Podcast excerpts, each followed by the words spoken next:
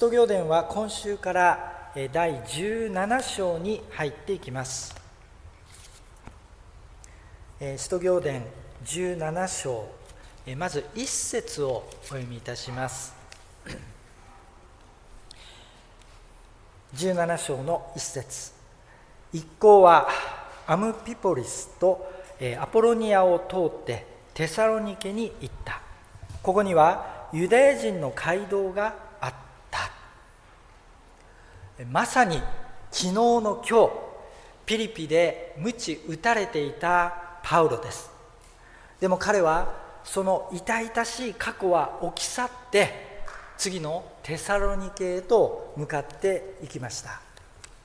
イエス・キリストを信じる信仰者は後ろではなくてただ主を仰ぎながら前進していく。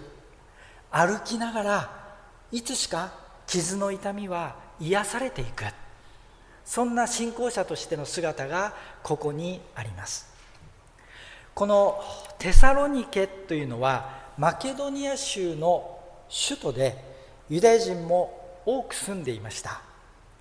このパウロの一行は、えー、ネアポリス港からピリピアンピポリスアポロニアテサロニテサロニケへと道を進んでいきました。すべての道はローマに通ずという言葉がありますけれども、えー、これはですねエグネチア街道と呼ばれるローマの軍用道路を通っていったんですね、えー、ここに、えー、アンピポリスとアポロニア島を通ってと書かれている言葉。この「通って」という言葉これはですね、えー、道をかき分けて進むという、軍隊用語なんですね。つまり神の国の戦士たちが世界の都ローマ目指して福音の旗を掲げながら前進していく。そのようなイメージがここに重ねられています。次の2節と3節お読みします。パウロは例によってその街道に入っていって3つの安息日にわたり聖書に基づいて彼らと論じキリストは必ず苦難を受けそして死人の中からよみがえるべきことまた私があなた方に伝えているこのイエスこそはキリストであるとのことを説明もし論証もした。説明もし論証もしたと書いてあるんですね。私は統一教会にいた頃キリスト教っていうのは非科学的な宗教で根拠のない伝承をやみくもに信じている古い時代の宗教だと思っていました。ところが我が牧師を通して旧約聖書のダニエル書に書かれているあの70週の予言70週のメシア予言がありますよね。あの予言を学んだ時衝撃を受けました。あ聖書はただの本じゃない。神の言葉だ。そしてもしかしたらキリスト教こそ人生の歴史を解き明かす鍵を持った宗教なのかもしれない。そのように感じたことを覚えています。聖書の言葉はその正しさを確かな根拠を持って論証することができるものだというわけですね。パウロがこの時3週間にわたって人々に説明し論証したこと述べ伝えたことが3つここに書かれています。まず第1番目に救い主は必ず苦難を受けるんだということ。十字架のことですね。そして2番目は救い主は死から復活されたということ。そして3番目ナザレのイエスこそがあのナザレのイエスこそが救い主キリストであるということなんですね。パウロがこれらのことを論証したその方法どうやってこれらが事実であるということを論証したかっていうと旧約聖書に書かれていた予言がどのように成就していったかということを明確に示すことだったんですね。旧約聖書の中には将来のことについての多くの予言があります。それは聖書全体の約27%にあたると言われています。そしてそのうち救い主に関するメシア予言はモーセ語書と預言書だけに限定すると60から75個あると言われているんですね。で仮にですねある学者が計算したんですけれども一つの予言が成就する確率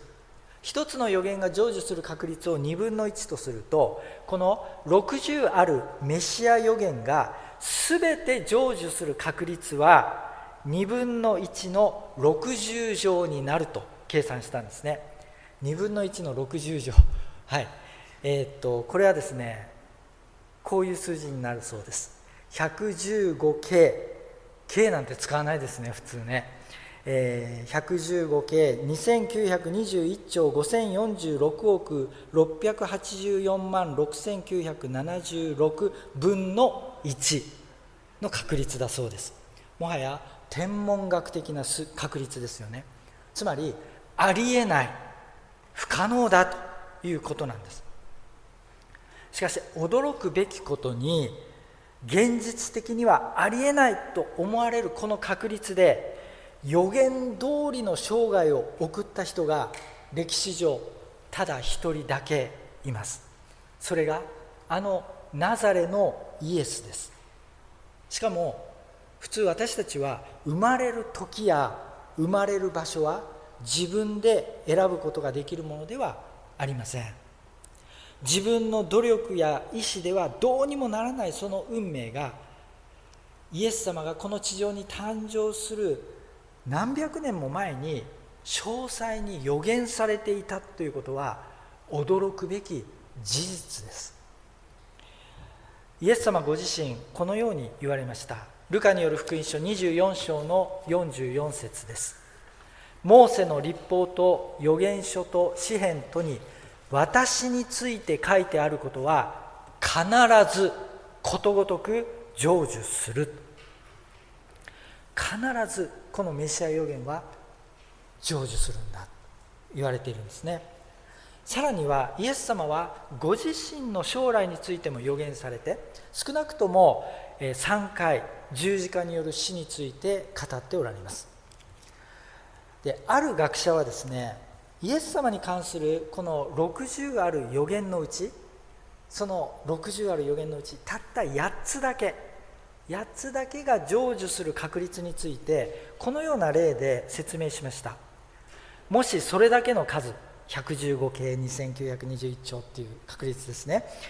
えー、それだけの数のドル銀貨を敷き詰めるならテキサス州全体69万平方キロが覆われその高さは60センチに達するだろう。その1枚に印をつけ目隠しをした人に州全体を歩き回って銀貨を一つ拾い上げてもらうとしよう。印のついた銀貨を拾い上げる確率はどれくらいだろうか。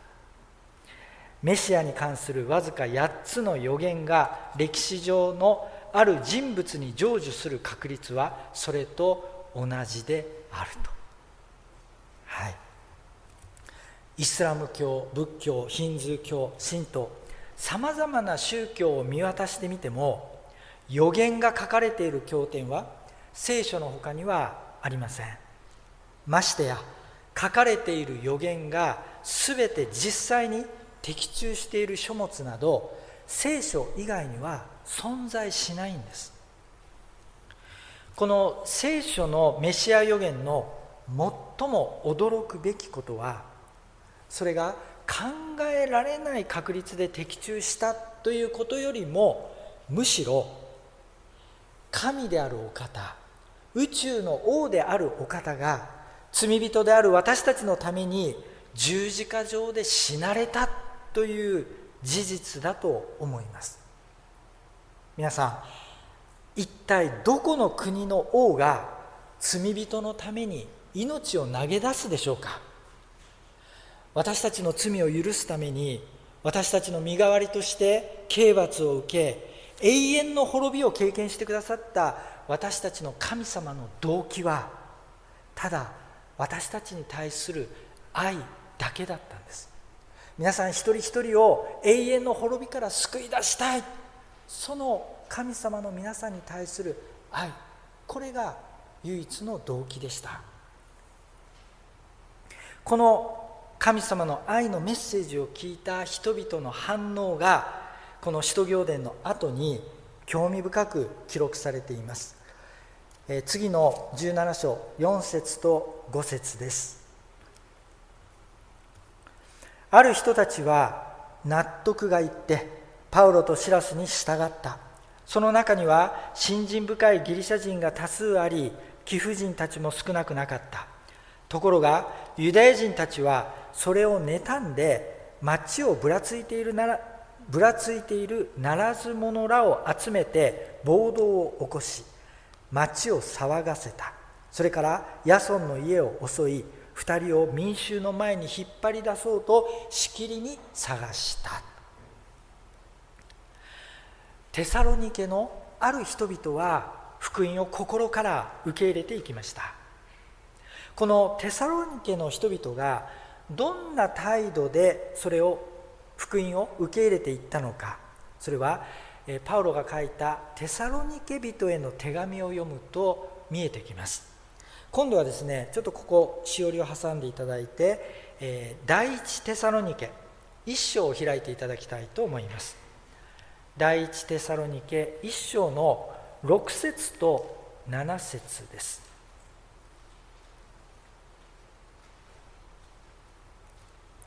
そしてあなた方は多くの困難の中で精霊による喜びを持って御言葉を受け入れ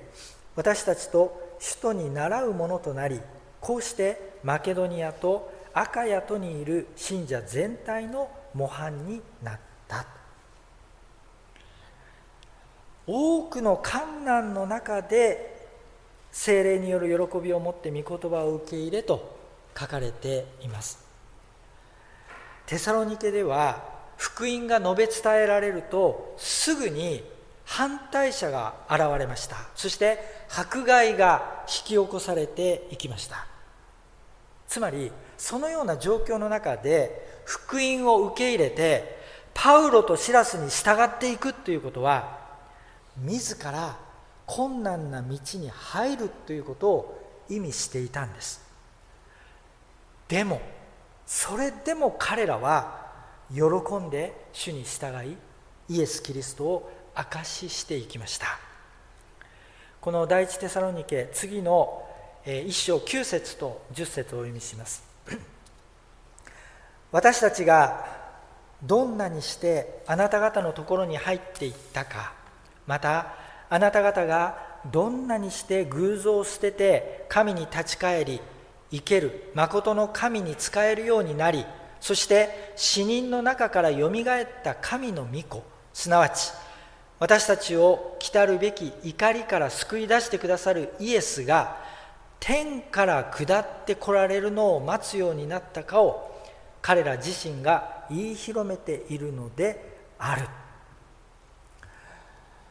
テサロニケの人々はパウロを通して福音を受け取りました。そして今度は彼らがテサロニケにいる人々に向かって福音を述べ伝えていったんですけれどもここでこのテサロニケの人々はイエス・キリストの再臨について述べ伝えているということが分かります。あのキリストが十字架にかけられ3日目に死からよみがえり天に昇られたキリストが再びこの地上にやってこられる。そのメッセージですね。宇宙の王がやってこられる時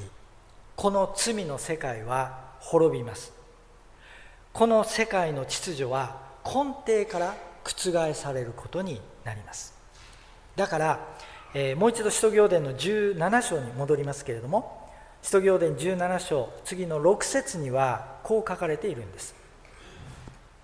しかし2人が見つからないのでヤソンと兄弟たち数人を死の当局者のところに引きずっていき叫んでいった。天下をかき回してきたこの人たちがここにも入り込んでいます。反対する人々は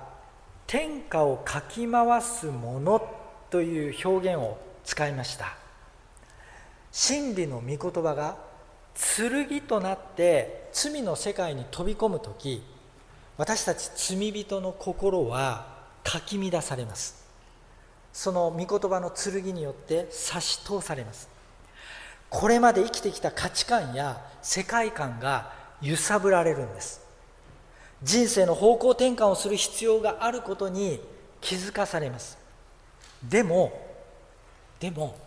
私たちの罪人としての肉の心はそれに反発するんですね。御言葉に惹かれていく自分がいる反面それを阻止しようとする思いも同時に働く。そんな私たち罪人の心の世界が目に見える形として現れてきたのがこの迫害なんですね。ですからある意味私たちクリスチャンは革命家として召されているのかもしれません。福音の力というのは人々の心をそして社会を揺り動かす力を持っているからです。太平洋戦争中に日本のアドベンチスト教会の牧師や信徒リーダー42名が逮捕投獄されましたけれども考えてみればほんの80年前の出来事です。その時実際に私たちの国日本で起こった宗教迫害のポイントもイエス・キリストの再臨信仰でした。そして私たちは世の終わりの時代にもこの80年前に起こった迫害と同じことが繰り返されるっていうこと。あの時と同じことがまた形を変えてですけれども起こってくるっていうことをはっきりと覚えておく必要があります。そして17章の、えー、10節にと言いますけれどもこう書かれています。そこで兄弟たちは直ちにパウロとシラスと夜の間にベレアへ送り出した。2人はベレアに到着するとユダヤ人の街道に行った。でここにですね兄弟たちはとありますけれどもよく考えてみるとパウロたちがテサロニケで伝道したのはどれぐらいの期間でしたかね？3つの安息日にわたりって書いてありましたよね。ですからパウロがテサロニケで伝道した期間はわずか3週間なんです。まだ生まれたばかりのクリスチャンたちだったんですね。でもそれでも彼らは危険を冒しながら命がけで迫害を受けているパウロをかばい守りそしてパウロたちをベレアへと送り出したんです。皆さんたった3週間です。御言葉を聞いて福音を受け入れてバプテスマを受けてまだ3週間のクリスチャンです。それに比べると私たちの信仰はどうでしょうか。比較する必要はありませんけれどもバプテスマを受けて何年も何十年も経っているにもかかわらず彼らのように命がけで主に従っていく信仰が養われているんだろうかと自分自身の生ぬるい信仰を見て恥ずかしく思います。平穏無事な環境の中で持つ信仰と燃えるような迫害のただ中で育った信仰の違いがここにあるように思います。もちろん私たちが頂いているこの聖書の真理は深いものがありますから何年も何十年もかかって学び研究する必要があります。でも主に対する献身はイエス様に対する献身は決して年月を必要としないということが分かります。今私たちが心を定めて主に自分自身を明け渡すと決心するならば私たちもまたテサロニケのようなクリスチャンとして用いられていくんです。こうしてテサロニケで起こった迫害を通してベレアに送り出されたパウロとシラスはそこでも福音を述べ伝えていきます。でこの時ベレアのユダヤ人たちは福音に対してどう反応していったでしょうか。次の使徒行伝17章の11節と12節。ここにいるユダヤ人はテサロニケの者たちよりも素直であって心から教えを受け入れ果たしてその通りかどうかを知ろうとして日々聖書を調べていた。そういうわけで彼らのうちの多くの者が信者になった。またギリシャの貴婦人や男子で信じた者も少なくなかった。彼らは素直に御言葉を受け入れていきました。開かれた心とらわれない心で御言葉を受け取っていったんです。しかも彼らはただ御言葉を聞いてそれだけでは終わりませんでした。日々聖書を調べていたと書かれています。日々。毎日です。彼らは単に本を読んだのではなくて神の御言葉と格闘してある意味神と対決しつつ聖書を調べ日を過ごしていったということが分かります。私はバプテスマを受けてクリスチャンになってすぐ自分を変えたい。もう本当に弱い自分を変えたいと思ってアシュラムというディボーションの集会に参加しました、えー、皆さんご存知でしょうか、えー、この集会はですね小説家の三浦綾子さんが書かれた「千尋場先生物語」読まれた方いらっしゃいますかね、えー、この主人公榎本康郎先生が始めた集会なんですけれども私はここでディボーションの訓練を受けて聖書から直接神様の声を聞くっという習慣を身につけていくことができました。来年はですね皆さんとこのようなディボーションの小グループもやってみたいと、え、思っていますけれども人から聞いた聖書の言葉っていうのはすぐに忘れてしまいます。でも聖書を通して語られる主の声はその聖書の御言葉が精霊によって私たちの心に直接運び込まれたならば私たちは忘れるどころかそれは私たちの魂に刻み込まれてその言葉が生きて私たちの心に語りかけそして試練の時に私たちを救い出すそのような力となっていくんです。初代教会のクリスチャンたちはそのような御言葉の読み方をしていました。そのように体当たりで神様の御言葉と格闘していったんです。彼らが経験した御言葉の力を私たちも今体験していきたいと思うんです。予言の例はこう告げています。試みがしばしば抵抗できないもののように見えるのは祈りと聖書研究を怠っているために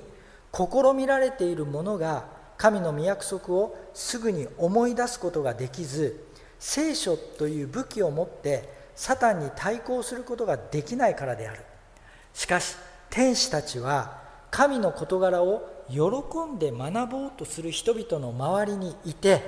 緊急の場合には必要な真理を思い起こさせる。こうして敵が洪水のように押し寄せる時に主の霊はそれに向かって旗を上げられる。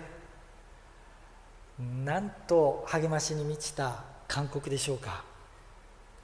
ベレアの信徒たちのように御言葉を通して主の生きた声を聞き続けることです。そしてその御言葉によって日々精霊に導かれて歩んでいくことです。それこそが終わりの時代の困難を乗り越えていく秘訣であるということを聖書は教えています。第一テサロニケ3章3節でパウロははっきりとこう書いています。あなた方の知っている通り私たちは困難に遭うように定められているのである。つまり終わりの時代の迫害は必ずやってくるということなんです。でもでも私たちがこのベレアの信徒たちのように日々御言葉によって自分自身を養っていくならばそれらの試練は逆に私たちを清める精霊の日として用いられていくということなんです。その精霊の日によって私たちはイエス様の再臨に備えることができるように整えられていくんです。パウロは予言を通して十字架復活そして再臨の確実性を論証していきましたけれども聖書の予言を成就されて成就された主は聖書を通して私たちにしてくださった約束を必ず果たしてくださる素晴らしいお方です。その確信を私たちはしっかりと持っていたいと思うんですね。20世紀に入ってからの、えー、アメリカ大統領の中で一番アメリカ人から尊敬されている大統領は誰かご存知でしょうか、えー、この方ですね。第40代大統領であるロナルド・レーガンですね。元俳優さんですよね。歴代大統領の中ではリンカーンに次いで2番目に尊敬されている大統領なんです。ところが彼は88年に大統領を辞めるとその後社会に姿を見せることはなくなりました。実は深刻なアルツハイマーにかかってしまったんです。でその信仰の度合いは凄まじく早かったそうなんですね。で奥さんのナンシー夫人は何とかしてこの認知のスピードを遅らせたいということで自宅の一室をリフォームしました。どのようにリフォームしたかというと内装をホワイトハウスの大統領執務室そっくりに大改造してしまったんです。一歩彼の家の中に入るとホワイトハウスの、えー、大統領執務室と全く同じデザイン。調度品がずらっと並んでいるんですね。彼の黄金時代を思い起こさせることによって認知症のスピードを抑えようとしたわけですけれどもでもダメだったんですね。実は、えー、レーガン大統領はこの奥様のことをナンシー夫人を、えー、大変愛しておられて折に触れて手紙を書いたりプレゼントをしていたようなんですけれども金婚式結婚50周年の時には2人で素敵にお祝いしようねと約束をしていました。でその金婚式の日その日は、えー、2003年3月2日でした。でも実際その、えー、金婚式の日を迎えた時にはもう一日のほとんどをベッドの上で過ごしてもう会話をすることもままなままならないような状況だった。そうなんです。ところがその当日にレーガン大統領の元秘書がナンシーさんのところを訪れて大統領から預かりましたという一通の手紙を手渡しました。その手紙にはこう書いてあったんです。僕の生涯ただ一人の女性ナンシー。50年では足らない。もっともっと君の幸せな夫でいさせてほしい。ラブレターですよ。そして結婚50周年おめでとうという内容の手紙でした。レーガンは金婚式までもう自分の健康が持たないということが分かった時に今のうちにまだ手が動くうちに十何年か後に渡す手紙を書いておこうと気力を振り絞って手書きの手紙を書き金婚式の日に妻に渡してくれと秘書に頼んでいたんですね。なぜそのようなことをしたかというと妻と約束をしていたからです。約束を守るというのは記憶力の問題ではなくて人格の問題誠実さの問題だと思います。愛する人に対して誠実でありたい。そのためには今自分ができることは何なんだろうと考えた時にまだ記憶がなくなってしまう前にこのことだけは書き留めておこうとして書いたのがこの短い手紙だったわけです。皆さん聖書というのは神様が皆さんに対してしてくださった約束の本です。その神様が皆さんに対してそしてこの全人類に対してしてくださった約束が一句一句全てイエス・キリストによって守られました。それが証明されましたと言っているのが聖書のメッセージなんです。約束を必ず果たしてくださる神様は世の終わりまであなたと共にいると約束してくださいました。だから私たちは終わりの時代の困難を恐れる必要はないのです。この御言葉をしっかりと握りしめてこれからの時代確信を持ってまた喜びを持ってあの人たちとように歩んでいきたいと思います。神様の祝福が皆様お一人お一人の上に豊かに注がれますように心よりお祈りいたします。このメディアはオーディオバースの提供でお送りしましたオーディオバースでは福音を広めるためにお説教やセミナーなどの音声映像の無料配信を行っています